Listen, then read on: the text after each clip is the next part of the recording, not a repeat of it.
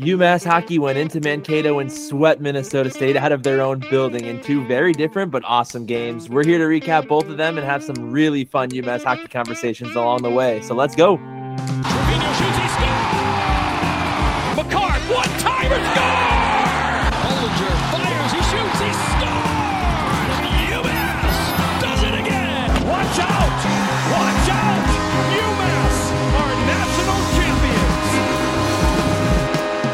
High character. Hello, everybody, and welcome to episode 95 of High Character. This is going to be a real fun episode. UMass just went into Mankato and swept Minnesota State two game series against a ranked team, and they go on the road and take both of them. Such an awesome series, and we could not be more excited to recap this one for you guys.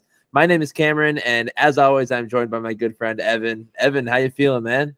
I'm feeling great. I'm going to start off by correcting you immediately. I'm 99% sure it's Mankato and not Mankato, but it's all good.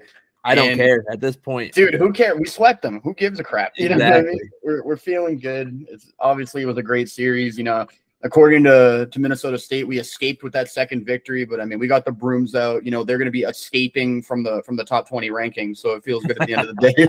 So, you know, loving life at the end of the day here, but yeah, no, really, really great series, and can't wait to get into this one because we're starting off. You know, our first five games, we're gonna be four and one going into this BU series next weekend, so it's gonna be great. Yeah, and uh, in my defense, even Coach Carvel said Mankato was kind of a one and done uh, town for him. So uh, doesn't doesn't mean too much there. But yeah, like like you said, such an awesome weekend for UMass. Uh, going on the road, uh, some really really promising things we saw from this team. Michael Hrabal, uh, what a stud he looks like as an 18 year old goaltender. Some of the freshmen, there was there were so many good things that came out of this weekend, especially with the younger guys on this team, and it's just it was incredible to see. this team's different. Simple as that. You know what I mean? Like last season, there was a lot of games where we either couldn't close out games or we just weren't really battling the way that, you know, we kind of should be. And I don't know what it is. I don't know if it's just different leadership. I don't know if it's just overall just more skillful players. I I don't it's probably a mix of all of it realistically, but just this team is just completely different from last season in all the right ways. You know what I mean? Like we basically hit the upgrade button in every major category that you can think of. The offense, we know how to score goals now. The defense, we kn- we are blocking shots and making saves like nobody's business. The special teams, which we're obviously going to get into in the, you know in this episode, have been stellar to say the least. You know I This was probably, in my opinion, the best special teams weekend I've probably ever seen in my time following this team in the past seven years. Like, we'll get into the specifics later on, but just as a brief overview, I mean, those are three massive areas where we were just absolutely killing it this this series.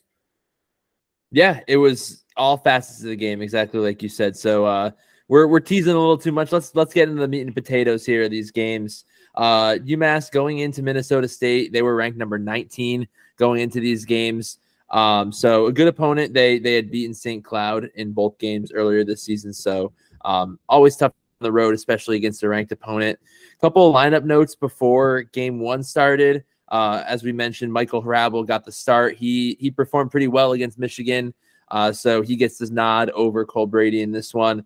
Samuli Ninasari was under the weather last weekend against Michigan, and he's back for both of these games. And Cam O'Neill, we talked about the possibility of him maybe receiving some discipline for a pretty cheap hit that he took on a Michigan player at the end of last Saturday's game.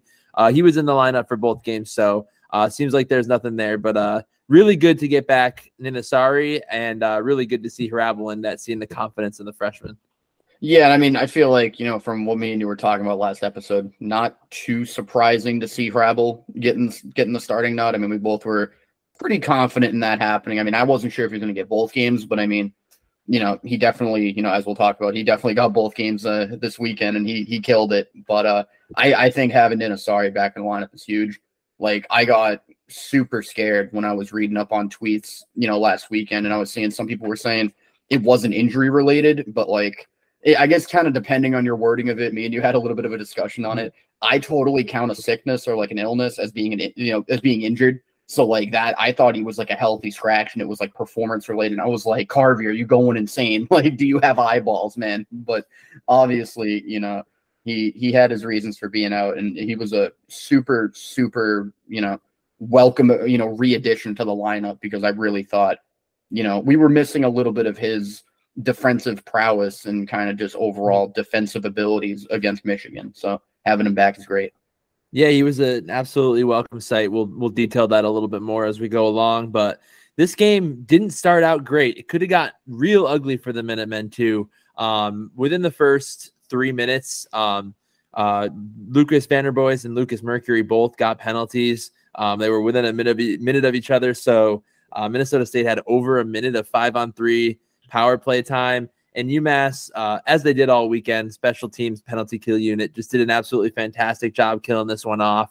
Uh, the ice was definitely tilted in the Minnesota State direction at the start of this game, but a really strong hold here on the penalty kill. And that was really the story of this weekend. But uh, game could have gone either way in those first few minutes, and it was great to to get out the out the door with a good defensive effort there.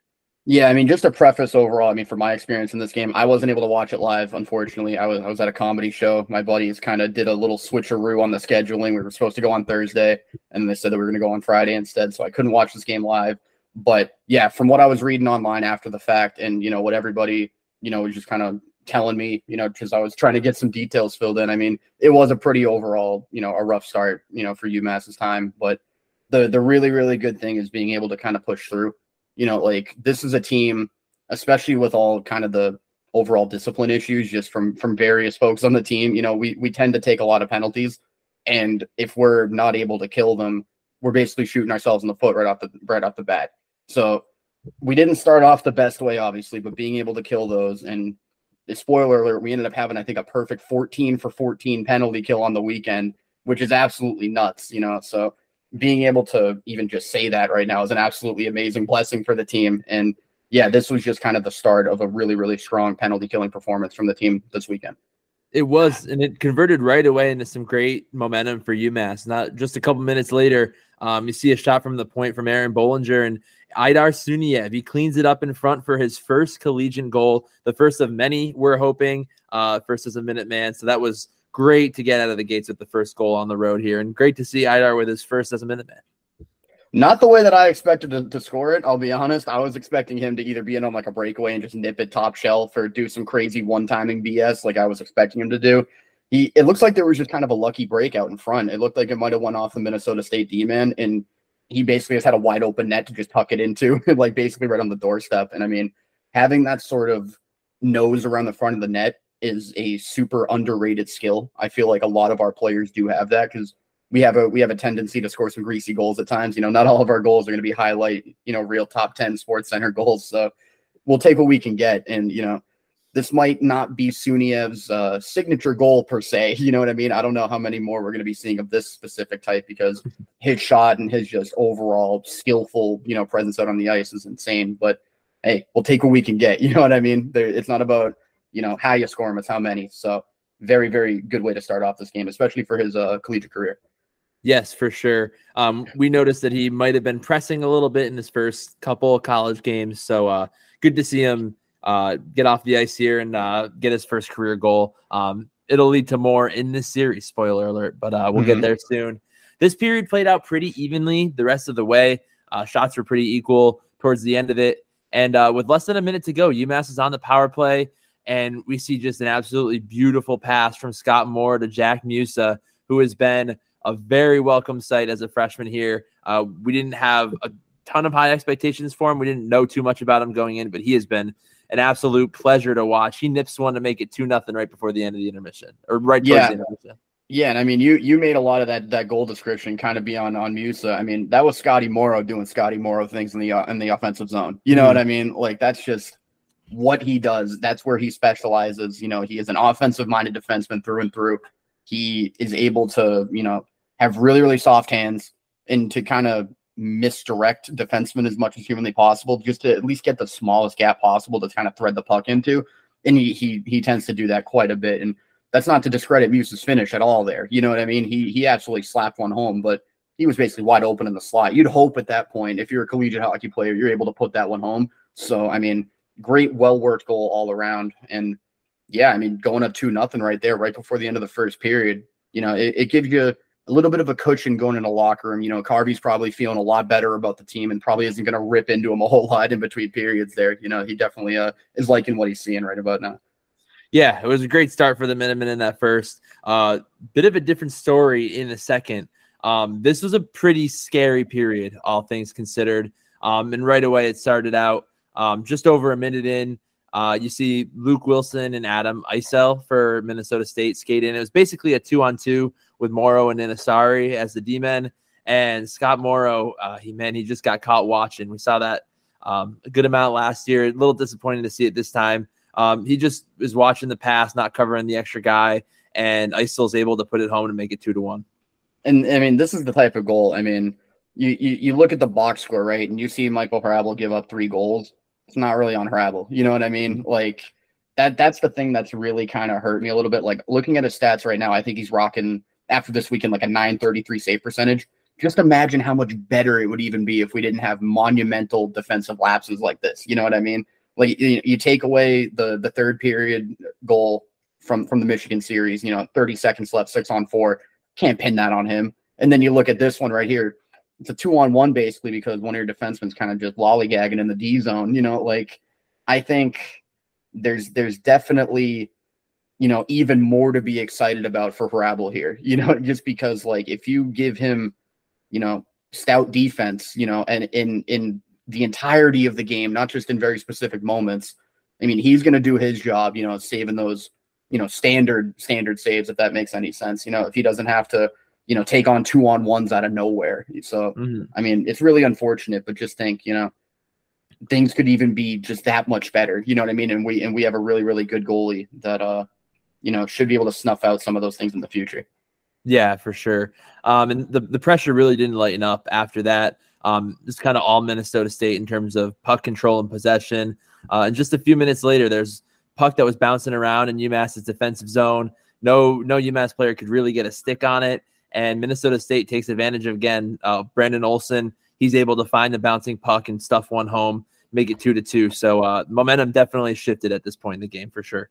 Yeah, I mean, again, having having the other team tie it up like that is never what you want, especially after you have realistically a, a, pretty damn good first period, all things considered. So, I mean, for them to, you know, for us to kind of lose that momentum, really is kind of a is kind of a kick to to the no no spot right there for UMass. You know what I mean? It's just it's it's not what you want to see at all. You know, you really once you go up two nothing, they always say, you know, the the two goal leads the most dangerous lead in hockey. Like I get that, but like uh, I, I hate that like that cliche comes true so much. You know what I mean? Yeah. Just because you, you figure that you're feeling good, you know, you're feeling good about your team's chances being up to nothing, and then to have it get ripped away from you in fairly quick fashion, you know, just it really really sucks to see. Yeah, and uh, one thing that we have seen from UMass this season that has been really good, um, a welcome surprise, is they've been able to answer back pretty well um, to a lot of goals they've given up. And we see less than a minute later, uh, Scott Morrow and Ryan Lautenbach they're in on a two on two rush uh, towards the goal. Really nice pass again from Scott Morrow to Lautenbach, and he puts it top shelf. Really pretty shot there uh, off the pass to take the lead back again less than a minute later. Dude, you remember remember a couple seasons ago when we had uh, Gianfranco Cassaro? I know this is a completely different, but I, I'm getting somewhere with this. Trust me. Yeah. Remember remember when he like we had a couple of really bad injuries and we had him playing wing at one point, even though he's naturally a defenseman. Mm-hmm. I think we should genuinely do that exact same thing with Scott Morrow. like this kid is so offensively like talented. It's absolutely ridiculous. Like, you know, I just I genuinely feel that just, you know, he's able to do so many great things with the puck. Let him have the puck more. You know what I mean? Slap in a couple more Ninasaris in the back end, and we'll have a couple more Scotty Morrows up front. I think we'd be having a freaking natty in no time. You know what I mean? like it's as simple as that. I mean, that's just the type of thing that Morrow does. I mean, it feels like we have this type of conversation every episode. Like we talk about, oh yeah, this dude got three points this game, all assists, and then you're like, oh well, he also, you know, had a couple defensive laps, and you're just like, God damn it, Morrow. like, yeah, I feel like I'm banging my head against the wall every single series, but you got to take the good with the bad. You know what I mean? Like, mm-hmm. not everybody's going to be a perfect player, and you know, for for you know, sometimes we'll get some defensive lapses, sometimes they lead to goals, sometimes they don't if he's out here doing his crazy stuff on the offensive zone like he's doing, it, it, more often than not will lead to a goal. So I feel like it kind of balances itself out over time a little bit. Yeah, and it's it's funny you bring that up because just a couple minutes later in this game, um, the same same couple guys you see Morrow and Ninasari defending a, two on two rush again from Adam Isel and Luke Wilson. Um, and once again, Morrow gets caught in no man's land watching the puck. Uh, is not covering his guy, and Luke Wilson's able to to take the pass, to cross cross trees pass, and put it in uh, to immediately tie the game back up at three. All right, so this one, I mean, I admittedly didn't see this live, so I'm asking you this question in, in full sincerity. Do you do you feel like Ninasari could have played it better in this play? Because in a lot of cases, like we look at Ninasari as this kind of shutdown defenseman, you know what I mean? And his his one of his primary roles is going to be able to cover this type of stuff. You know what I mean? Mm-hmm. Like the coaching staff understands that there's going to be defensive lapses from Morrow, and if we're trying to, you know, defend that as much as humanly possible, what could could you put at least semi equal blame on either defenseman there, or was it really just Ninasari's just kind of stuck in a crappy situation? There's nothing he can do. Um, maybe maybe you could say Ninasari could have a bit better effort in uh getting uh more of a forecheck in on his guy. I mean, um, his guy who was Adam Isel at the time, um, he probably could have stepped up a little bit, try to get a poke check, but uh, mm-hmm. it seemed pretty quick that Isel got a pass off to to Wilson um, with Morrow kind of just being in the middle of the ice there instead of covering Wilson. So um, I would put more of the blame here on Scott Morrow, but um, like maybe maybe I'm not a coach. I'm not totally yeah, of course, uh, totally of sure course. on the X's and O's there. Maybe maybe there's something I'm not seeing. I could be wrong there, but it did look like uh look like it was Morrow again, which was unfortunate to see. Yeah, I feel I feel like I preface most of my explanations on this type of stuff with I'm not a coach, I'm not a, a hyper genius when it comes to you know defensive plays in, yeah. in the game of hockey, but I mean I feel like I've watched enough to kind of get a rough idea, you know what I mean? Like, and especially watching these players play, you know, game in game out, you kind of know what they're able to do on the ice, you know what I mean? So I feel like when we do have these lapses like that, we can genuinely call them lapses and not just say like, oh, you know, he's not fast enough to get back or something like that. Like we've seen what these players can do a lot of the times. And I feel like if they put in, you know, the full 110%, they're making the play there. So it is what it is. I mean, it's it's never the ideal scenario when you when you let in another goal like that, but you got to just kind of put your put your head to the to the to the ice and just kind of, you know, move on from it. And it's kind of what we did. You know what I mean? We we, we ended up uh doing some good things after this one. Yeah, and it's it's pretty wild seeing two incredible assists out of Morrow and two defensive lapses like this, and it's only the second period of a game. So uh, the good and the bad there. We'll we'll talk about it a little bit more after. Um, late in the period, about a minute left. UMass is killing a penalty. They were doing a lot of that in this series. Uh, kill another penalty, and Lucas Mercuri and Ryan Lautenbach find themselves in on a two-on-one off of a turnover. Just an absolute beauty of a pass from Mercuri to Lautenbach, who puts home his second goal of the period, take the lead going into the intermission. Yeah, I mean, I'm I we finally have a little bit of a, of a video for me to go off of in this one, and holy crap, man! I mean, that's that's a really, I mean, really really solid pass there for Mercuri. He kind of pulls the puck back onto his forehand to kind of bait the defenseman over to kind of free up a little space, and Lautenbach, as he always does, man, this kid knows how to find the soft spots. You know, he is very very I, I, I hate bringing up Trivigno because he's such a freaking special talent, but like that was what what Bobby did a lot was kind of finding those kind of soft spots to be able to just find a little bit of space. Because I mean, Lautenbach's not the biggest guy ever, right? You know what I mean? He doesn't he doesn't really need a lot of space to take advantage of because it's not like he has this massive frame where he has to you know fit his body into it. He can find those little tiny spots and he just breaks free from the defenseman there and is literally wide open out in front. I wouldn't even call it like the coolest shot of all time. He literally just kind of deflects it in, and you know he was just wide open. So really, really good skating on display here because that's something that I think I've noticed a lot in this season is we're a much faster team. You know, we we definitely are playing with a lot more speed and a lot more just get it to the net. You know what I mean? We're not sitting here trying to make 17 passes to get that wide open shot all the time. We just got to play direct. You know, get the puck into that weird danger area in front of the crease and good things are going to happen. And that was exactly what happened on this play. Yeah, absolutely. And I, and I think it's pretty telling. Um, little spoiler uh, Ryan Lautenbach had two goals just in this period alone, um, two goals in the game.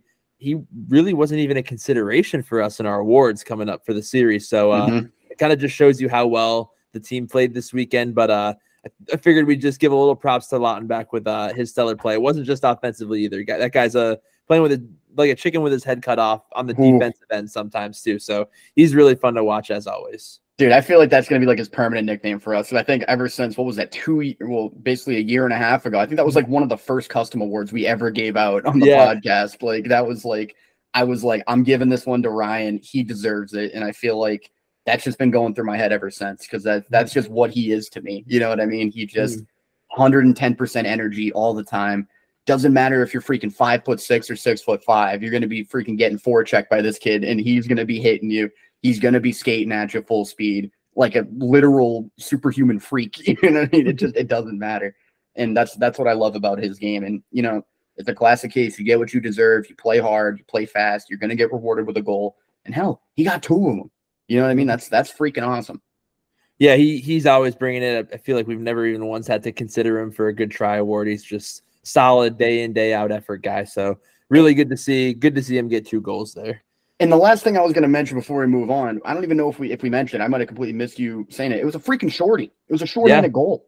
You know what I Yeah. mean? Like if we want to talk about the penalty kill and the overall special teams being absolutely monsters, you know, so far, especially in this series, you get a freaking short-handed goal, bro.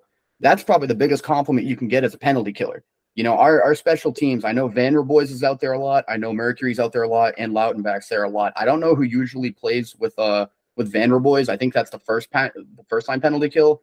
I'm blanking on it right now. It might be Gorman. I don't remember. Don't quote me on it. But those those forward lines have been absolute freaking menaces so far. And for us to get a freaking shorthanded goal on top of a perfect 14 for 14 penalty kill on the weekend, that that's the icing on the cake right there. I feel like we didn't we, we had to they can't be overstated enough. You know what I mean?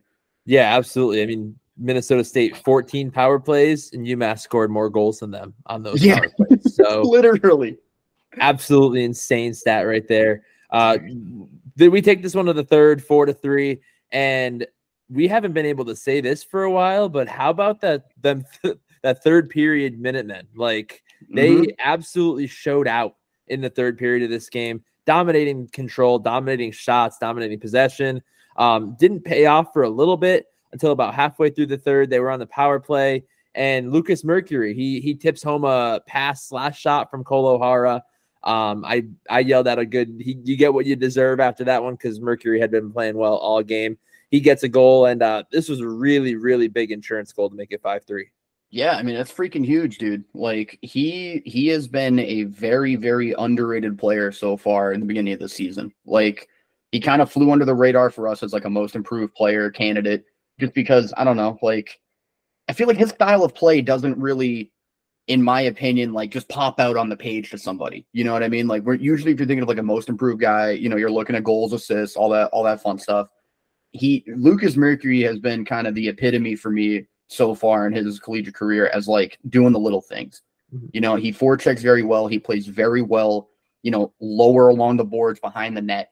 He's just a very big, imposing figure on the ice. And, you know, for the for the layman, for the for the casual hockey fan, it's probably not the most, you know, honorable, crazy, cool thing because everybody's trying to see crazy dangles and freaking, you know, Nip and Geno's wheel snipe selly type stuff. And, you know, that's not his game. And it doesn't have to be his game because every good player, every good team has that type of player. You know, we've had that from you know Anthony Del Gaizo, and now you know you pass the torch off to somebody like Mercuri, and even guys like Vanroboys. That's freaking huge for a team. You got to have big, mean, like mean, nasty bastards on the team. You know what I mean? And that that's what he is. So I, I I've wholeheartedly enjoyed you know his play so far this season because I think last season you know he took a couple dumb penalties. He was a little bit you know silly with with his physicality at times, and I feel like he's cleaned it up quite a bit, and he's you know really matured as a hockey player. I feel like this season, and it's starting to pay dividends for both him and the team. Yeah, it's it's been great to watch, uh, especially the size on this team as a whole. It's been really good to see. Um, and not to be outdone on this goal, Cole O'Hara, he had the assist, and then he gets himself another point less than a minute later. It was a Michael Cameron shot from the blue line. O'Hara with a really nice tip in. They they reviewed reviewed it for a high stick. It wasn't even close. It was just a, a desperation challenge at that point. And that put the game away. UMass took the lead six to three, and they absolutely coasted the rest of the third period. And that was our final score. So absolutely phenomenal win for the boys on the road on Friday night. You love to see that. I mean, especially with with Cole O'Hara kind of getting the icing on the on the cake there. You know, I think for me, Cole O'Hara was my pick for most improved player. Admittedly, started the season off a little a little slow. You know what I mean? That that's gonna happen. Not everybody's gonna go off and start being a point per game guy immediately, like Jack Musa. You know what I mean? Like yeah. Jack Musa is just on a different level right now. But I'm pretty sure those were were were Cole's first two points of the season right now. But I think this could be the start of something really good. You know what I mean? It's going to take a little bit. You know, he might have to, you know, get back into the swing of things a little bit. But, you know, I just feel like there's so much freaking talent on this team now. I don't think that there's enough points to go around, if that makes sense. You know what I mean? Like our third line has been basically our best scoring line so far. And that's, you know, like we've been scoring like you wouldn't believe. Like we're, we're I think we're averaging somewhere around like four and a half goals a game or something like that. I could do the legit math on it later, but it's something around that because we've had games where we're scoring, you know, five, six goals.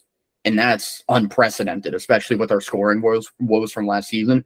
Like, you know, we're basically with, with Jack Musa having eight points in, in his, you know, in five games, over a point per game easily. I think that's what 1.6 a game. That's freaking nuts. You know, I think let me look back to last season because I already got elite prospects pulled up. We didn't have a single guy over over a point per game. We had we had Scott Morrow with 31 points in 35 games.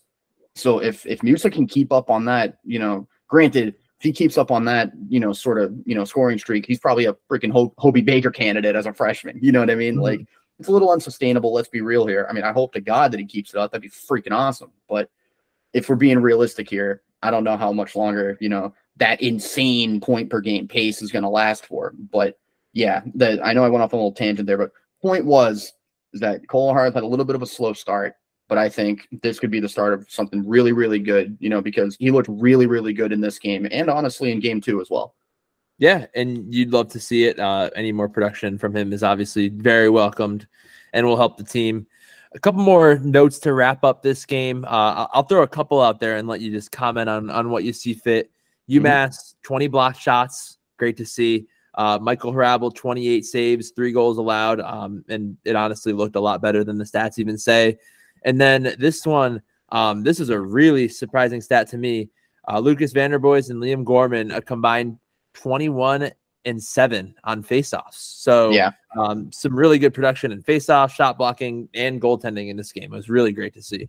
Yeah, and I mean that was exactly what we expected out of the because uh, I really want to touch upon that face-off point because I was hoping that you would bring it up. If you didn't, I was going to because as you know, I've always harped on on this podcast. If you you know if we got some loyal listeners here, they're going to know what I'm probably going to say.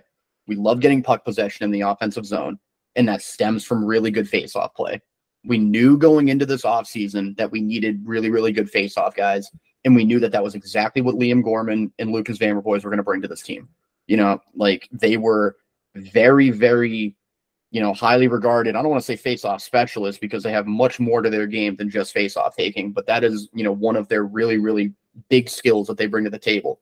And the fact that we were able to utilize that, because you know, if we have the puck, that means that the other team doesn't have the puck. If they don't have the puck, they can't score.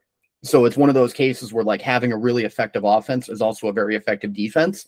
And I think we we employed that very, very well, at least in, this game one, you know, because we were just absolutely killing them in the face-off dot. And I think that really allows us to play the style of game that we want to play and really wear them down in their own offensive zone, which I think in theory would help us in the third period because the other team's gonna be really tired from just sitting there, you know, chasing us around their their their own zone for you know minutes on end.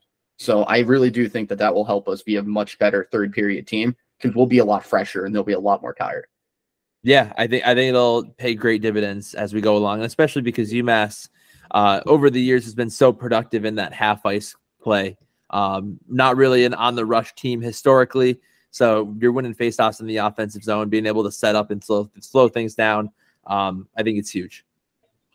100. percent All right, let's uh let's move on to game two. Couple couple lineup notes before this one. Uh, it's been the long awaited arrival of Dan Zlachmelis Lush, Lush Mellis, sorry. Uh, he is a pick for the Bruins, UMass's first ever Bruins draft pick, I believe.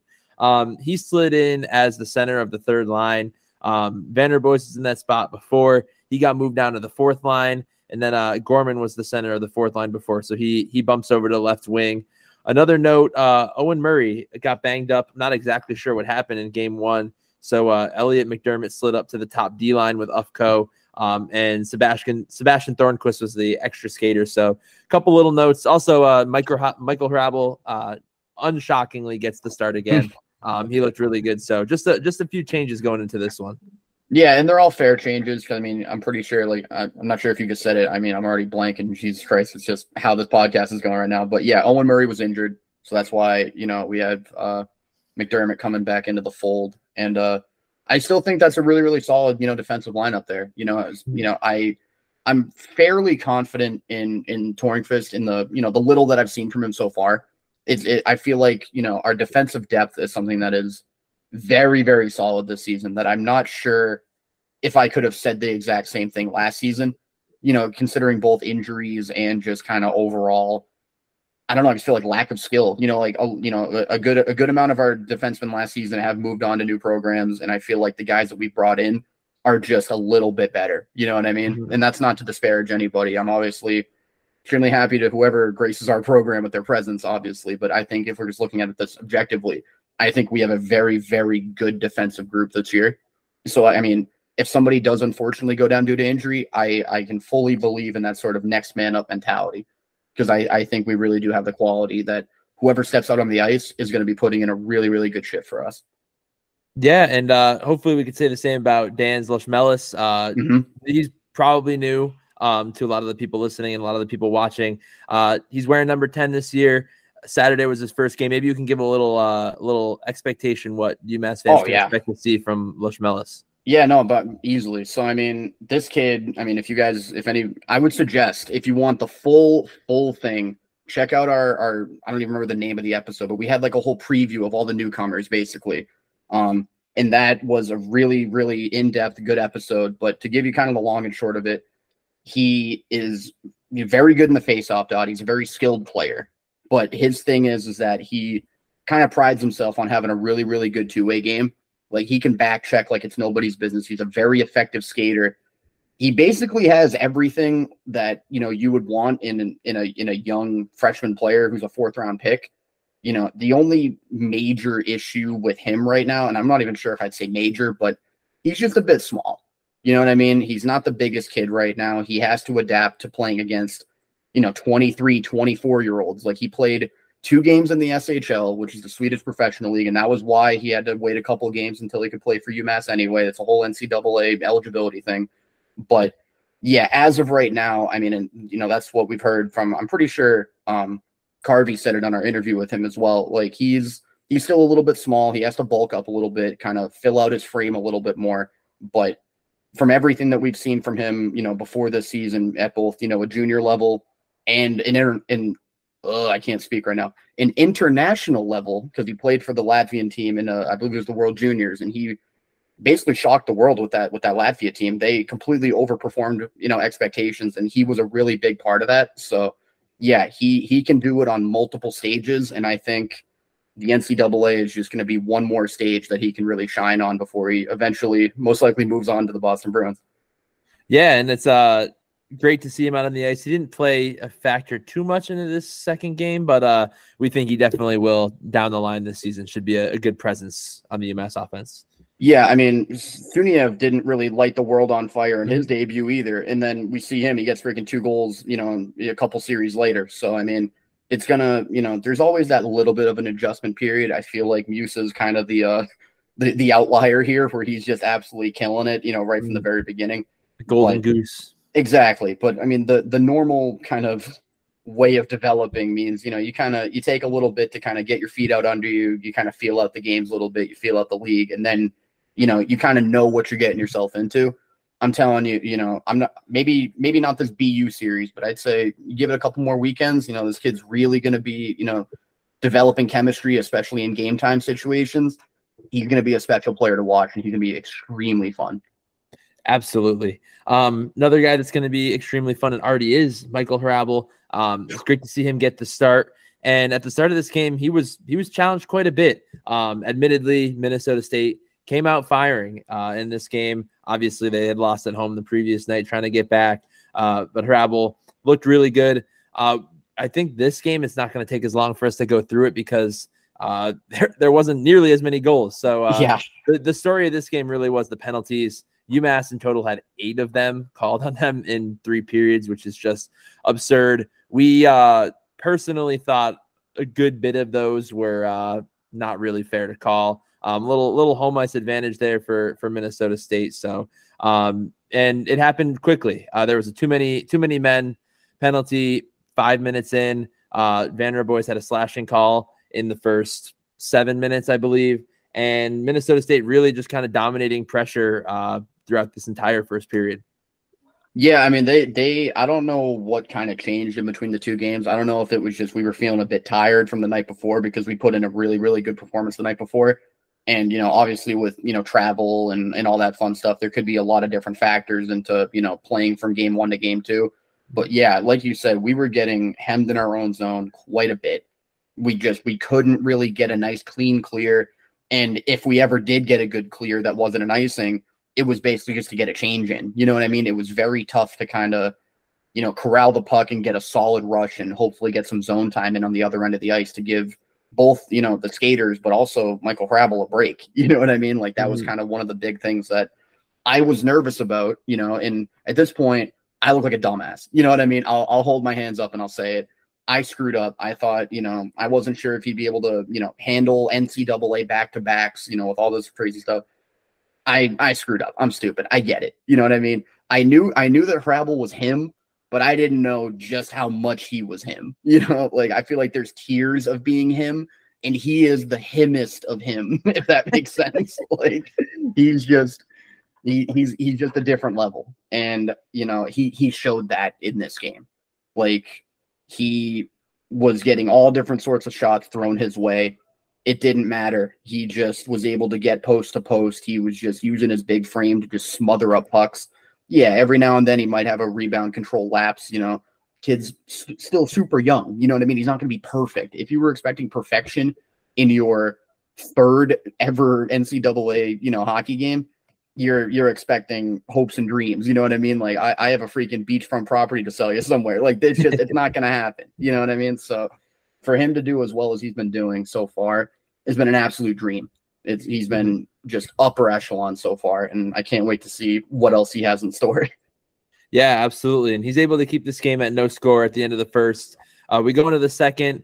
UMass, uh, they get a power play um, in five minutes into the second period. Immediately gets nullified by a Scott Morrow penalty. They called high stick uh, when a guy was on his knees in stick territory. We were pretty upset with that call. So uh, that one gets gets nullified. Uh, UMass goes to the power play again about halfway through the period, and uh, they finally take advantage. Aaron Bohlinger with a pass to Aydar Suniev. Uh, he absolutely rears back on this one, as Evin very much likes to say, absolute piss missile from the kid from the blue line. I didn't think he had this kind of power in him. I would probably say this was the fastest slap shot I've seen from a UMass player since that Cale one timer in the NCAA tournament in 2019. If any of you guys remember that one, so uh, an absolute howitzer there from Suniev. It was incredible. I tried to tell y'all. I really did. I tried to tell y'all. He launched an absolute hiss missile from the point there, and it was it was beautiful. Like genuinely, I I knew that he had that borderline NHL ready shot. You know what I mean? And he and he showed it off at, at, various points, especially in the last series against Michigan. He had a couple of just wide open power play looks. In this case, it was a little different though, because I noticed in the Michigan series he would line up more along the faceoff dot as mm-hmm. kind of like like the like the like the winger forward type guy. Whereas in this case, it was basically right off the draw, and we just you know passed it, you know, just cycled it over to the to the next guy along the blue line and he just absolutely rocketed one. I don't know if it was the fact that he was farther away from the net. I don't know what it is, but a lot of those shots from you know from the last series were going over the net. You could you could tell he looked a little bit nervous. You know, he just was kind of just whacking at it, trying to get something on net. This one, he struck it true. Like it was a pinpoint, beautiful rocket from the point right there, and didn't catch anybody. I think there was a bit of a screen out in front as a power play would. It was just everything lined up perfectly, and spoiler alert, that ends up being what we needed to, to see out the game. You know what I mean? Like it's a game of such fine margins, and the fact that we were able to just get one goal going our way and then we just locked it up on the other end. that's all you need. And I and I love to see it. Like the, the crazy thing about the power plays that I just want to mention is I don't know if we'll be able to. We didn't have a single power play in this game that lasted the full two minutes. Mm. Every single power play that we had was nullified by another penalty during our power play, which is like, I don't know. It seems a bit fishy because it's like, how many times do do teams really commit penalties on their own power play? Because usually, mm-hmm. if you're committing a penalty, right, it's because you know you're trying to stop like a two on one going the other way or something like that. Like you're really trying to stop a high danger scoring chance. I mean, unless you're Minnesota State and you want to let in shorthanded goals, I mean, you're usually not letting in any sort of major, you know, major high high danger chances on a power play. So it was super weird. I don't want to blame the refs too much because I'm not usually that type of person. I don't want to seem biased, but it was just super fishy in this game, and it was I don't know. I didn't really like it. Yeah, it definitely was. Um, and you mentioned that uh, this would end up being the game-winning goal, but that's not to th- say things definitely didn't get yeah. hairy in yeah, this game. Uh, sure. just, just two minutes after the goal, um, we see Liam Gorman with a really stupid hit, um, hits a guy right in the head uh, on, a, on a check. Definitely deserving of a five minute major, in my opinion. And uh, very, very odd situation that played out on the ice because the refs called two minute penalty. Uh, they obviously go take a look to try to review it. Um, play stopped for a good seven or eight minutes. They come back out on the ice and say they weren't able to review the v- the, the video replay was not working and that the call on the ice stands. And then they say that we have a five minute major. So they called a two minute penalty on the ice. They come back and say the call stands and we have a five minute major.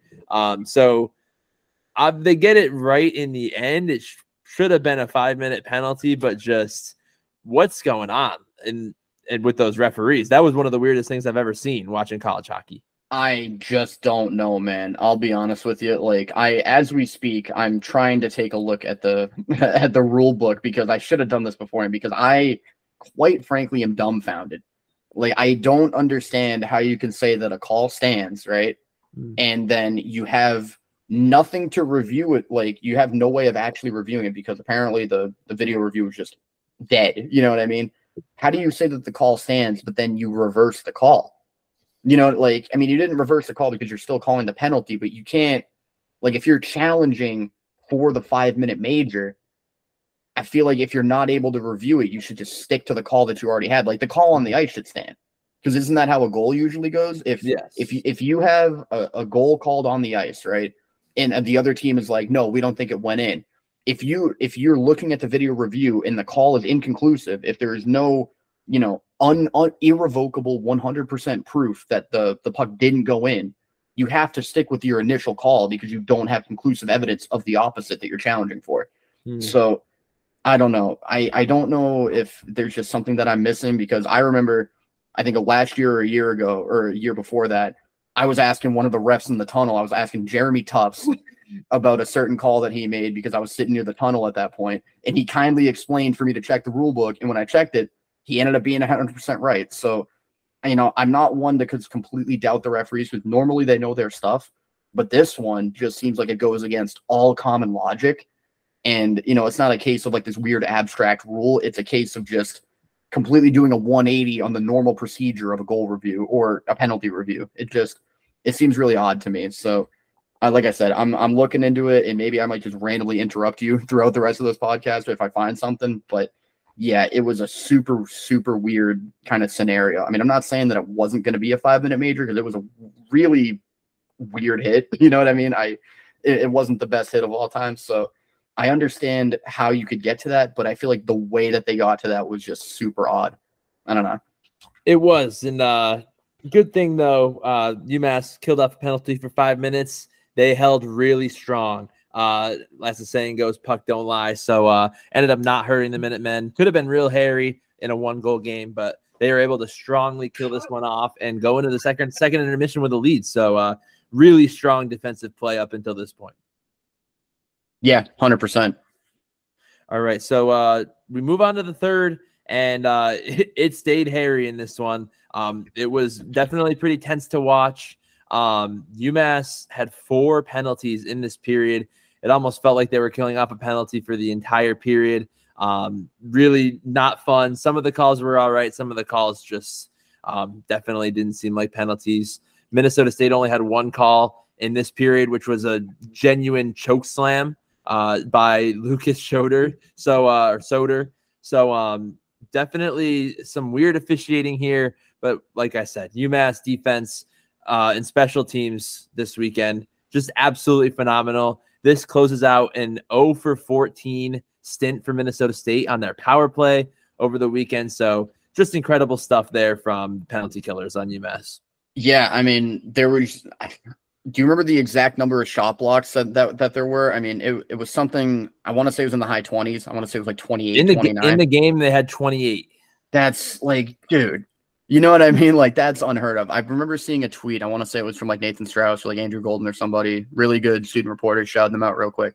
Um, well, obviously Strauss isn't a student, but you get the idea. Um, I forget. I think I want to say that the overall shot attempts was like 75 to like 39 in favor of Minnesota State or something like that. If you're getting outshot attempted that much and you allow zero goals, you know what I mean? And 28 of those attempts were blocked, that's freaking insane. Like Samuli Niinisaari had seven of them just in that second game alone. I think he ended up finishing the whole weekend with 11 block shots. That's what we were missing in the Michigan series. You know what I mean? Like if we had him out there, who knows how many how many shot blocks he could have had. Like that's his game. We haven't seen that in quite a while. Just that overall level. You know, like Bohlinger was doing, I'd say similar stuff. I think he had seven shot blocks over the course of you know the entire weekend, not in one game, but across two games. That's damn respectable.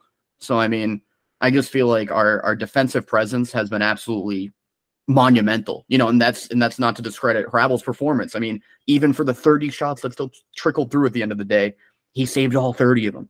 You know what I mean? Like that that's just an absolutely amazing effort, especially to win, you know, two games against the same opponent in two completely different fashions. Like it's it's just it's really really great to see. It is, and, and this game is weird because it ends up looking like one of one of our Chel games with uh Minnesota State doubling UMass in shots, but UMass yeah. still getting the win. I don't think that tells the whole picture of this game. I think UMass uh, had some really ticky tacky calls on them. Uh, they were on the penalty kill a lot, and I don't think it was totally their fault. And they just played really strong defensively. And I think that has to lead us into a conversation about Michael Hrabal, dude, because wow, like a shutout in his first in his third career college game. He looked absolutely fantastic in that he we were we were talking watching the game together. If you were to just turn on this game, you would never know this guy's a freshman. He's so big in net and it was absolutely huge. And we had this conversation last weekend. I don't even think it's a conversation of anymore. He's our guy going forward. I think he has to get the net for yeah, no. the vast majority of the games the rest of the season. Yeah, no, there's there's no doubt in my mind that he is him. You know what I mean? And and the good thing is, is that all it really does is just confirm what we've been told before. Like Carvel on our on our interview with him was singing very high praises of him early on. You know what I mean? He was like he's a very level-headed kid. He has tremendous poise, and we saw that on full display you know, in a lot of cases, if you have a a younger goalie who, you know, has that sort of you know reflexive ability, they tend to kind of use it, and you know they'll make those crazy flashy saves, you know, amazing, you know, just windmill glove stops and stuff like this. They're gonna look like superstars. We haven't seen that out of Hrabal because we don't have to. You know what I mean? He reminds me a whole lot of like, you know, really good goalies from our past. You know, like like a Matt Murray or a Lindberg, but like even more elevated. Mm-hmm. You know, mm-hmm. and that's not to discredit, you know, guys like Murray or Lindberg, but I just think Hrabal's just that dude, you know, like he, you know, I remember you posted a clip on the high character account, I think last weekend of the Michigan series. He was going post to post without even pushing off the post. You know what I mean? Like just being able to do that just with that sort of athleticism. Like he is an extremely gifted athlete that also has just unreal flexibility and very good reflexes and just, you know, the frame is a blessing in itself. But I think if this kid was six two, it wouldn't matter. That's just how good of a tendy he is. You know what I mean? He would have been making those saves regardless. I think the the height and the size is just an added bonus. Yeah, it is. And uh, I don't know if you have any anything else on this game, but I think that can lead us right into our awards if you're ready. Yeah, I mean, I'm just I'm trying to double check. I I found the ejection of student athlete section of the rule book, and I'm literally I'm trying to read because it says that officials may only use this procedure when a major penalty is being considered, which is what happened. So that's fair. Yep. Step two on ice officials will notify coaches before starting the review. That's irrelevant. That's fine. They probably told the coaches. Okay, cool. Three officials have three penalty options when the game has been stopped for a for a penalty in these situations: major or minor or, mi- or minor penalty only, major in game misconduct, or major in disqualification. Which I thought a game misconduct and a disqualification were the same thing, Mhm. but whatever. And it basically just says they're allowed to review a possible infraction that was not observed during play, which I guess they didn't observe it because they called a minor instead of a major. So that seems fine. But it says should the officials determine the infraction to be less than a major penalty, officials may not assess this penalty by video review. However, if the officials determine that a major penalty, major and game misconduct or disqualification has occurred, those penalties may be enforced under this rule. It doesn't say anything about, you know, if if your video review system is not functional, then I, it does like I just don't understand how they're able to make that, you know, like they basically revoke the minor penalty to then assess a major penalty without the video review. I thought you have to use the video review. You can't just make up the the new the new penalty out of thin air. You know what I mean? Don't you have to go with the original call? You would think there's maybe the possibility that they got together and decided on a major penalty on the ice, but I, I mean, I don't know. it sounds like they didn't communicate that though, because then Yeah. they said after video review, which spoiler didn't actually officially happen. then they said that they that they said you know it's a major penalty. I I don't know. I don't want to get into it too much because I don't want to put a damper on a great weekend and a great win, but. I'm very perplexed, and I'm hoping if there's anybody out there that listens who's like an expert in like the NCAA collegiate hockey rule book, by all means humble me and call me an idiot because I want to learn. You know what I mean? I I want to know what the hell happened here because I just don't know. But Yeah, on that was- note, we can get into the into, into the awards. yeah, it was one of the weirder things we've ever seen watching college hockey, but UMass killed it off strong. So who who cares at the end of the day? Of course, of But course. uh, yeah, let, us move on to awards. The first one that we like to give out is CCC Carvel's Character and Compete Award. And uh, I kind of already gave this one away, saying it's a good time to move into awards. It's Michael Hrabal. I mean, a shutout in his third career game. He just looks absolutely poised in net, just unbelievable saves. Just uh, the presence is incredible. I mean, there's not many words left to describe him. You already did a lot, I know, but uh, I think this is an easy CCC for us on the weekend. yeah, I mean, if you take into account the context of just who he is and how much he's played so far, and just you know, even if you want to throw that context out the window and say, I want to look at this as objectively as possible, and this should go to the to the best performing guy, regardless of context. Well, guess what? He's going to win the freaking award anyway. Like, you Hmm. get a 30 save shutout, dude. You're putting yourself in a really, really good spot to get yourself an award on high character. Simple as that. You know, he he has been, you know, the goaltender that we've needed so far. You know, I mean, we are getting the goal support. We are doing very well on the offensive side of the, of the puck.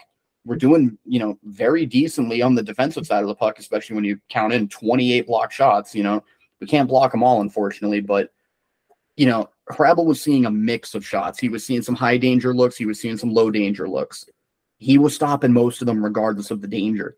And that's all you can really ask. You know, if you're getting a straight up cross creaser in, in basically all the games that I've seen out of Hrabal so far, almost every single goal that he's let up has been a, a- a- essentially either a fourth rebound attempt that hasn't been cleared away by a defenseman or a straight up cross creaser that I mean, even even with his massive frame, he's not going to have the best of chances on every single time. You know what I mean? That's probably the most high danger chance in hockey.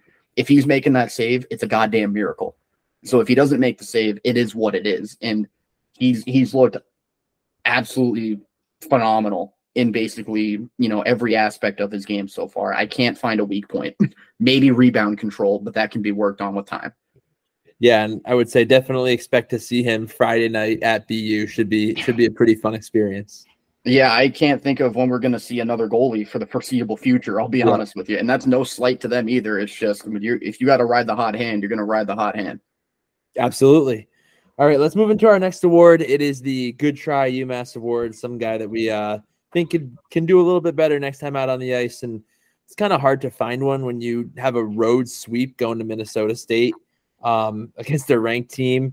Kind of kind of picking at straws a little bit, but felt like it was kind of easy on this one. UMass only gave up three goals on the weekend, and we feel kind of pretty strongly that Scott Morrow was kind of the reason or part of the reason for two of those goals. Um, like we said, it's it's insane because he had three points and two like absolutely beautiful assists in that first game. But then twice in the second period, he kind of lost his man on the two on two rush up ice. So um, offensively, absolutely insane. Defensively, he gets the good try award this week. I think I think there's no other way to put it.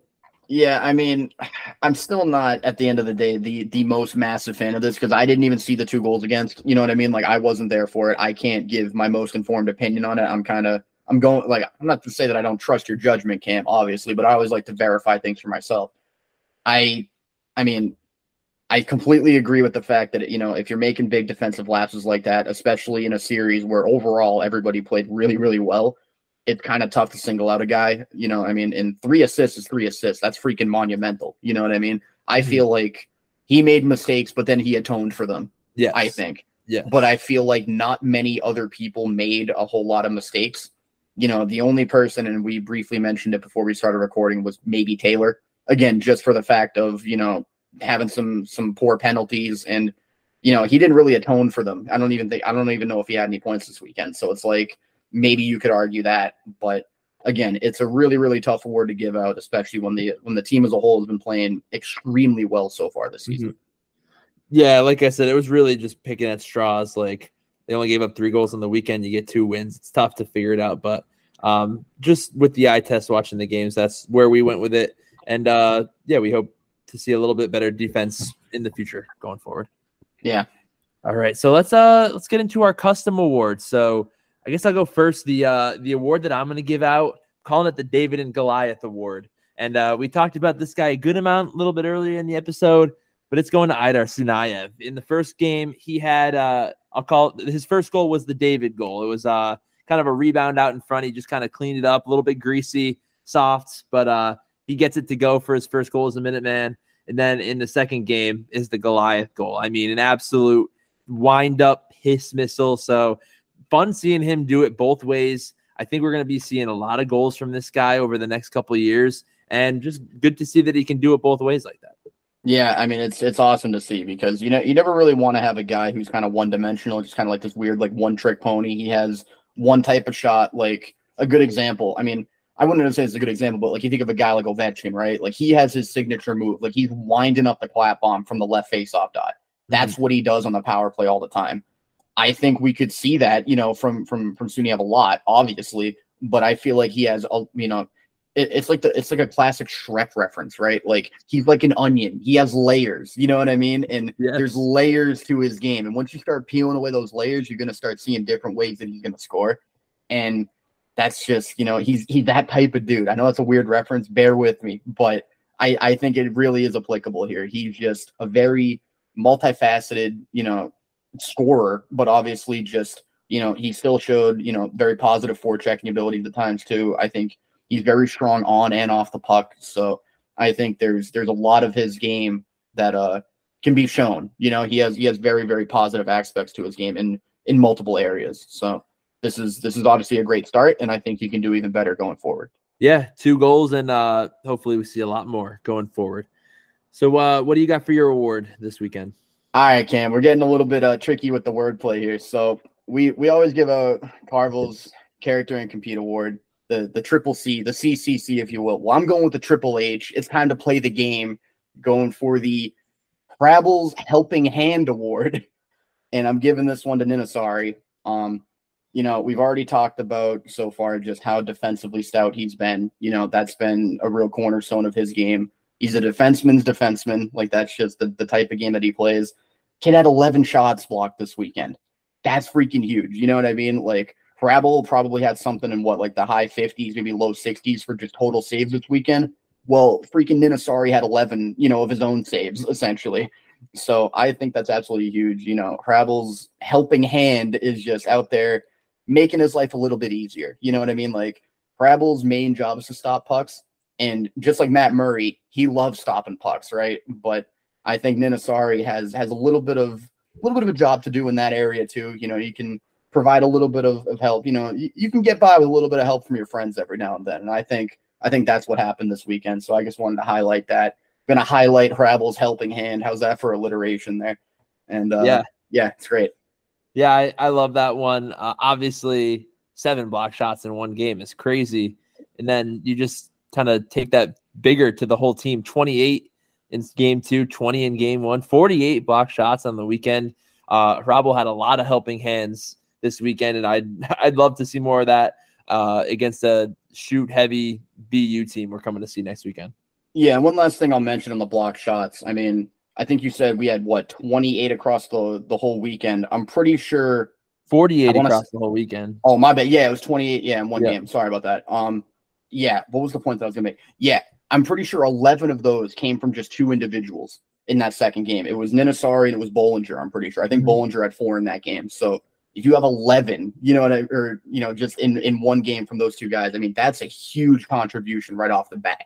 You know what I mean? If you're getting what is that? I'm trying to do percentages here. I'm like Rain Man. I'm trying to think. Uh, I don't know. We got like what 30% of those just coming from two guys. Like that's a massive, you know, freaking just contribution from two guys right there. You know, when shot blocking is effectively a team effort, but if you have two guys that are just, you know, going to take the majority of that, you know, let's give let's give these guys a couple freaking ice packs. You know what I mean? I feel like they've earned it. Like their thighs must be absolutely killing them from the series, and they've earned it because that I feel like shot blocking is one of those things that nobody immediately will will notice. And I mean, I'm I'm going to be the first one to say that. You know what I mean? Like if you were to ask me, hey, who led the who led the team in shot blocks over this weekend? I wouldn't have said Niinisaari. That would have been a guess because I know that that's part of his game, but mm-hmm. I wouldn't be able to tell you offhand. You know, who I don't take mental notes of shot blocks, and that's a really really important part of the game that I feel like people don't really notice that much. So that was why I was hell bent on on making sure that this was well known to all the lovely people that listen to this podcast. Yeah, it's again, it's absolutely phenomenal to see. Um, I think that's about it for for these two games. We'll we'll talk about it a little bit for bigger context for UMass. Obviously, they came into this series unranked.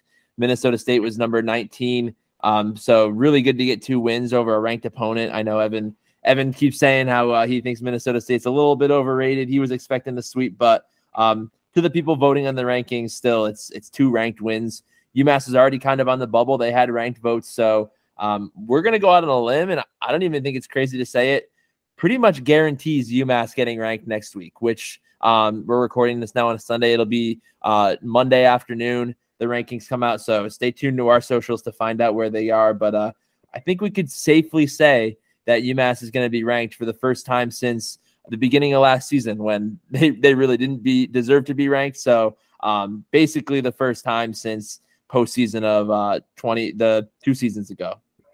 Yeah, I mean, it's not a doubt in my mind we're going to be ranked. There's there's no doubt. You know what I mean? And I'm going to give myself a quick pat on the back. I put my neck out on the line last episode. I said that Minnesota State were a bunch of frauds, and I was right. Okay, I'm I'm owning this one. I'm feeling good. You know, I made a pretty bold claim saying they don't even deserve to be in the top 20, and I was right. I knew, you know, they had a huge roster turnover. They were riding, you know, the success from last season, and I I just I don't think they were supposed to be at, at the at the level that they were. So I I'm happy that I got that one right because I feel like if we did get swept, that would have been very awkward for me, and I probably would have.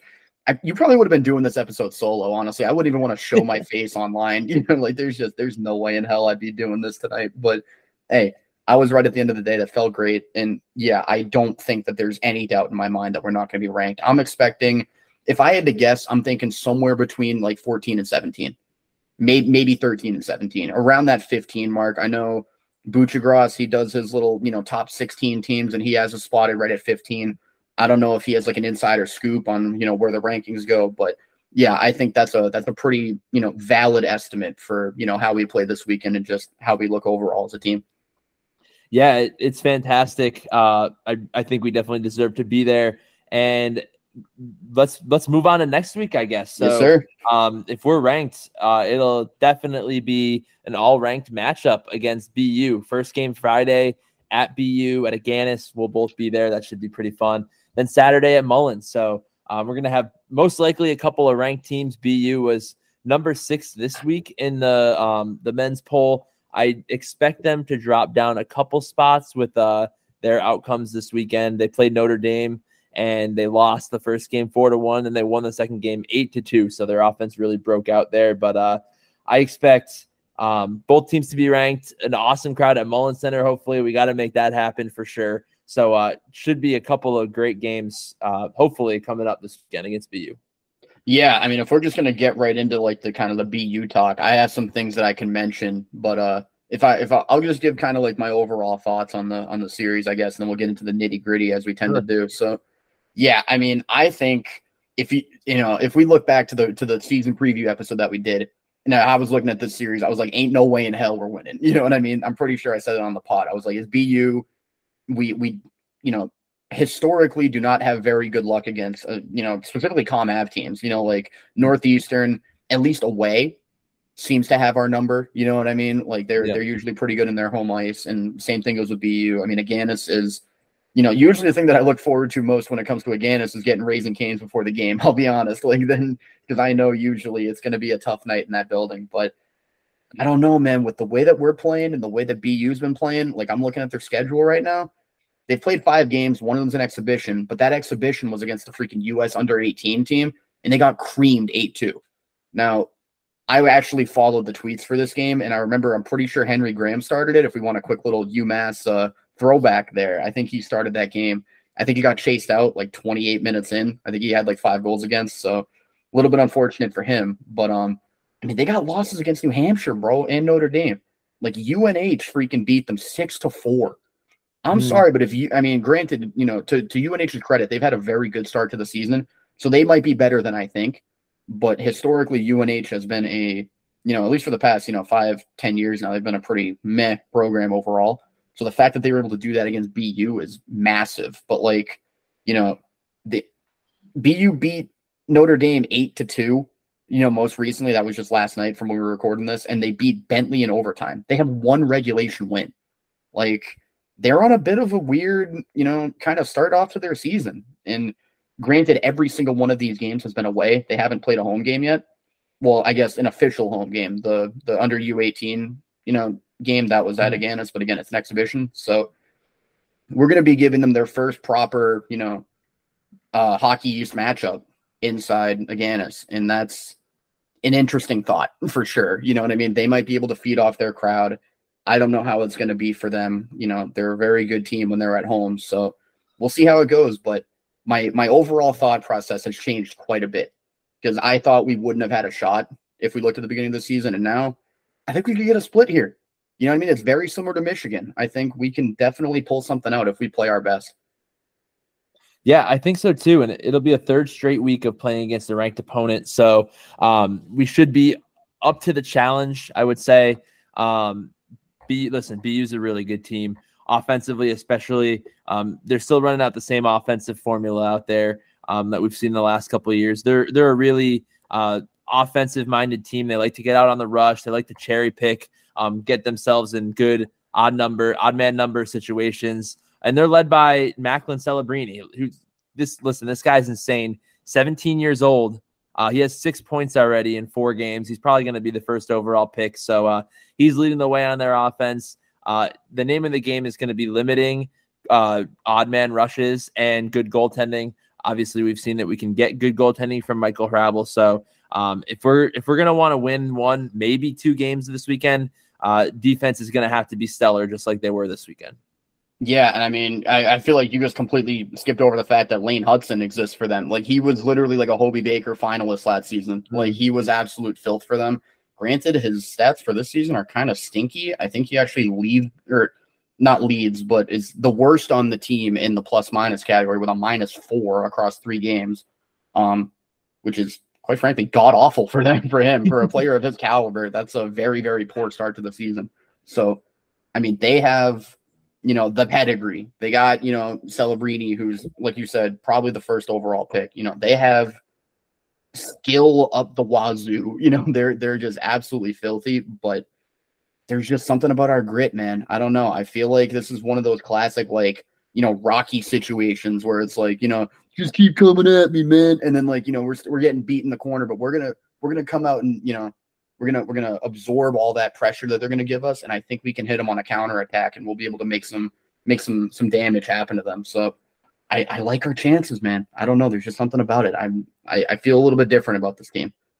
Yeah, and we're gonna we're gonna need all the help we can get. Um, like to see a lot of UMass fans on Friday night at Agganis. We'll we'll be there. We're sitting in section 103. If you want to come through, um, I think that'd be a big help to the team. Um, and uh, uh, before we before we hop off BU here, um, we'll just talk about their goalie a little bit. He's a guy you might remember, Matthew Caron. Um, he hasn't been great this season. His save percentage is 877. So uh seems like not great defense in front of him so far. He's given up three and a half goals per game in the first four games. Uh, he's most definitely the guy you will see. And uh, most recently, we saw him at Brown. He was a transfer goalie from there. So somewhat of a familiar face and uh, not too much of an intimidation uh, from the opposing goaltender going in. Yeah, I mean, you know, when he was playing for Brown, he was filth. I don't know what it is about this new team. I don't know if it's a different like defensive scheme that he's just not used to yet. I don't know what it is, but he has not been performing up to his normal, you know, 920 save percentage standard. I think, let me just double check. Dude's at an 877 right now with a 355 goals against average. Like, good lord, man. You know, like that's that is not a good way to start off. So, I mean, we'll we'll see if he can bounce back. I freaking hope that he doesn't, obviously, but you know, that's just a little bit of my my own personal bias. But uh yeah, I mean, we'll we'll definitely see how it shakes out. But they, I'm I'm worried about Celebrini if I'm being honest with you because you know we we saw what a very skillful team can do to us. You know, we lost seven two. Granted, mm-hmm. you know that wasn't with Hrabal and net. Things might be different with Hrabal, you know, mm-hmm. and that's not to disparage Cole Brady at all, but we've just seen, you know, there's there's a bit of a different level going on right now. And you know, if Hrabal gets both of those games and he does his his Hrabal magic, then I think we'll be able to see some some good things happen for sure. Like I'm trying to think off the top of my head, have we have we lost with with Hrabal and Net yet? No, we have not. We haven't. So I mean, who knows, man? You know, there's just something about him taking the crease. We we just we just play differently. So we'll see how it goes. But I I've, I've I think I've said it enough now. I I do feel decent about the series now. I think a split is definitely possible. Yeah, and and one last thing, BU uh, clearly hasn't found it yet. Um, they haven't gotten rolling their offense. Uh, coming into this series, they're two for 18 on the power play. You'd think a team with skill like this would be putting up a better mark than that. So, um, and obviously with the record having two losses already, still trying to figure things out. Uh, hopefully it could be hopefully it could be one more weekend before they start to fight, figure things out. Uh, let UMass get a, a win or two this weekend. Yeah, that would be great, and I I genuinely do think that'll happen. I mean, granted, they got eight against Notre Dame, mm-hmm. so maybe maybe they found a little bit of something going on, but I think that was without Lane Hudson in their lineup, which is I don't know if that's more or less scary. Like right. it seems it seems a bit weird that they're doing that without borderline their best player. But mm. I mean, who knows? Maybe maybe things get worse if Lane Hudson comes back from injury. You know, he's leading their team, you know, in the minus section of the plus minus. So, you know, let's let's hope that he comes back and maybe maybe he uh he actually makes their team a bit worse. I don't know. We'll see. But yeah, let's uh let's show up at Agganis on Friday. Let's show up at Mullins. Let's have our second consecutive shutout at, or uh not shutout sellout at Mullins. That'd be pretty. Hey, good. hey, hey, let, us get a shutout too. I'm down for that as well. All right, sellouts and shutouts. You know, hey, if if we have anybody from the UMass hockey marketing department, let's get that onto a graphic real quick. You guys can pay us our money later. It's totally fine. We'll even help you with the graphic if you want. But uh, yeah, we'll get some sellouts and shutouts on the menu for uh hey, just every single game going forward. I think that'd be pretty freaking cool. Yeah, if we do that this weekend, I might be running through the the streets of UMass Amherst, waving my shirt over my head. That'd be awesome. I mean, yeah, I, I I'm gonna hold you to that now. We're gonna do that. Okay, we're we're going to get a, a public shirtless streaking charge, and we're gonna be it's gonna be a great time. Dude. Hey, if if UMass wins on Saturday and Hrabal gets a shutout, I will do it. All right, that? let's get it. I'll dude, I'll be the I'll be the cameraman. I'll be taking selfies right alongside you, dude. That'll be perfectly right. fine by me. All right, so we got that on the line. Um, should be an absolutely awesome weekend. And uh, before we wrap this episode up, I thought we'd just talk a little bit about the out of town scoreboard for Hockey East this yes, weekend. Sir. Some pretty pretty interesting outcomes. So uh, first off, we had Denver visiting Providence and visiting BC. Uh, Denver coming in as the number two team in the country, I believe and Providence beat them four to three in Providence, and then uh, um, they actually beat BC four to three at BC the following day. So Providence is able to get them. BC can't quite get there, but uh, some pretty decent outcomes against the number two team in the country. We have Quinnipiac who beats New Hampshire on the road, and then New Hampshire got them in overtime mm-hmm. on Saturday, five to four. So pretty interesting outcome there. Merrimack beat Clarkson four to one. Um, believe that was their only game. Or no, they played Sunday and they uh they beat St. Lawrence five to two. So couple of down teams they were able to take advantage of. UMass Lowell beat Colgate on the road in both games, four to two and five to two. UConn having a really rough start to the season. They lost four to one at Union on Friday. They played them again on Saturday and beat them five nothing. But um, some weird things happening down there for UConn. Um, we already mentioned Notre Dame beat BU four to one. Then BU came back the next day and uh, jumped them eight to two. Um, Boston College played Rensselaer, and on Friday night they beat him six to one. And then obviously UMass, Minnesota State. You guys know how that one went. So some pretty interesting outcomes. I'm I'm scared for BU. Quite honestly, they seem like the only team. Um, also BU. Who did I say? BU. Yeah, scared for BU a little bit, but uh, hope they can continue their losing ways a bit against us. And then also UConn. Um, been a weird start to the season from them, but other than that, it seems like everybody in Hockey East has had a pretty good start um, to the season. Yeah, no, I think the the UNH one's the one that kind of pops out to me quite a bit. I mean, mm. they're getting they're getting some big wins. You know what I mean? Like they, they go up against was it BU in, in Quinnipiac? Like yeah, you, you go up against basically a team that was destined for the Frozen Four, and then the eventual winner of it all. You know what I mean? Like. Mm-hmm. Granted, they're a little bit different teams now. I get it. You know, it's not the same exact team, but just to be able to even come close to that, you know what I mean? Like that's that's wild to me. So fair play to UNH because I thought they were going to be another bottom dweller. You know what I mean? That's that's just what they tend to what what they tend to do. And I mean mm-hmm. that very well could still be the case. You know, I mean we've you know just kind of like what happened with UMass. You know, we had a very strong start against some really good ranked opponents, and then we fell off a bit. So I'm not going to read too much into it yet because I feel like that would be doing just an overall disservice, just knowing our own you know struggles with that exact issue. You know, last season. So. Mm-hmm. It's, it's, it can definitely be a bit of a humbling experience later on, but yeah, just a lot of you know the same thing with UConn too. Like I was expecting UConn to be freaking amazing this season. You know, I think I had them in my in my rankings at like third or fourth. You know, they were going to be a really really high ranked team in my opinion, and they're they're a bit shaky to start off with. You know, like losing to Union four one, like that's a team that we freaking destroyed like six nothing last season. And again, that was last season. I get that, but like, lads, it's Union. You know what I mean? Like that's that's crazy to me. So you know you're able to kind of redeem yourself a little bit five nothing there, but just the fact that the four one even happened, like that's that's wild to me. So like you said, a lot of very interesting scores that again I don't want to read into too much because it doesn't tell the whole story of an entire season, but just the fact that it even happened is interesting enough to me. Yeah, I think so too. And uh, the other thing that really caught my eye was Providence um, playing really well. They beat Denver, obviously number two. Um, and then I forgot to mention they also beat RPI four to two. So um, yeah, they they've had a really good start so far. I'm I'm interested to see where they go. They're always kind of the team kind of drifting between 15th and 20th in the rankings, uh, national rankings every year. So maybe we see them crack the top 10, start to raise even higher. And then uh, you mentioned UNH. I, with the outcomes they've had, I wouldn't be totally shocked if they sneak into the national rankings. Um, I know that's crazy yeah. to say, but with the small sample size, what you have to go off of and the teams that they've beat, I yep. think it's definitely a possibility. Yeah, I mean, dude, it's it's it's insane to me just how crazy ranked wins can just completely blast you up the rankings. You know what mm-hmm. I mean? Like, I don't remember it off the top of my head, but I mean, we beat Denver. You know, we we rocketed right up those those rankings almost immediately. I believe we were number four after those wins. Yeah, and what were we before that? Do you remember? I think we started the season around 10, around 10, somewhere okay. around there.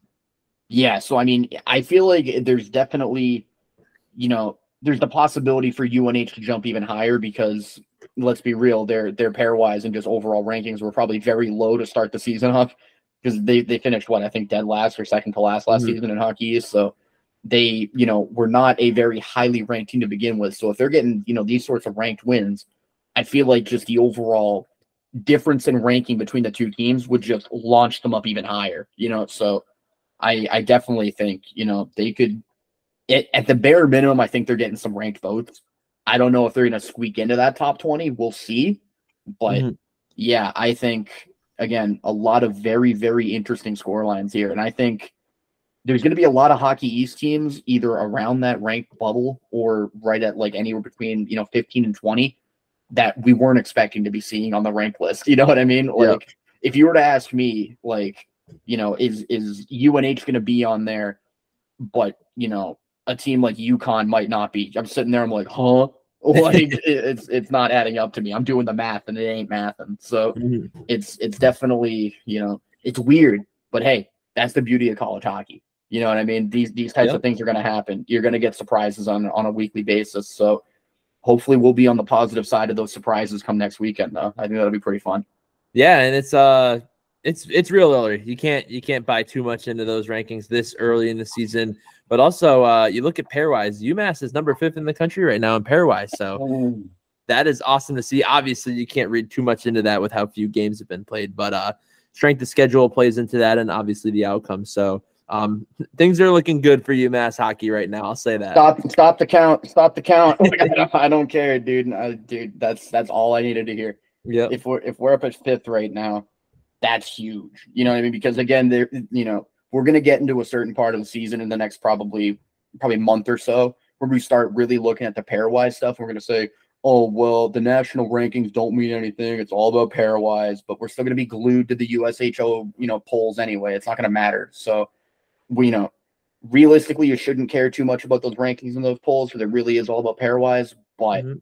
it's always fun to see that shiny number next to your team name at the end of the day. So we're going to be looking at both and we're going to give you guys all the updates as we see them. We're going to probably, you know, we're going to be retweeting the post right when it comes out. We might even have some of our own graphics maybe if we uh if if we're, you know, ranked highly enough and we're we're feeling really good about how the team's doing. So keep your eyes peeled on our on our social medias for anything uh you know that we'll be posting.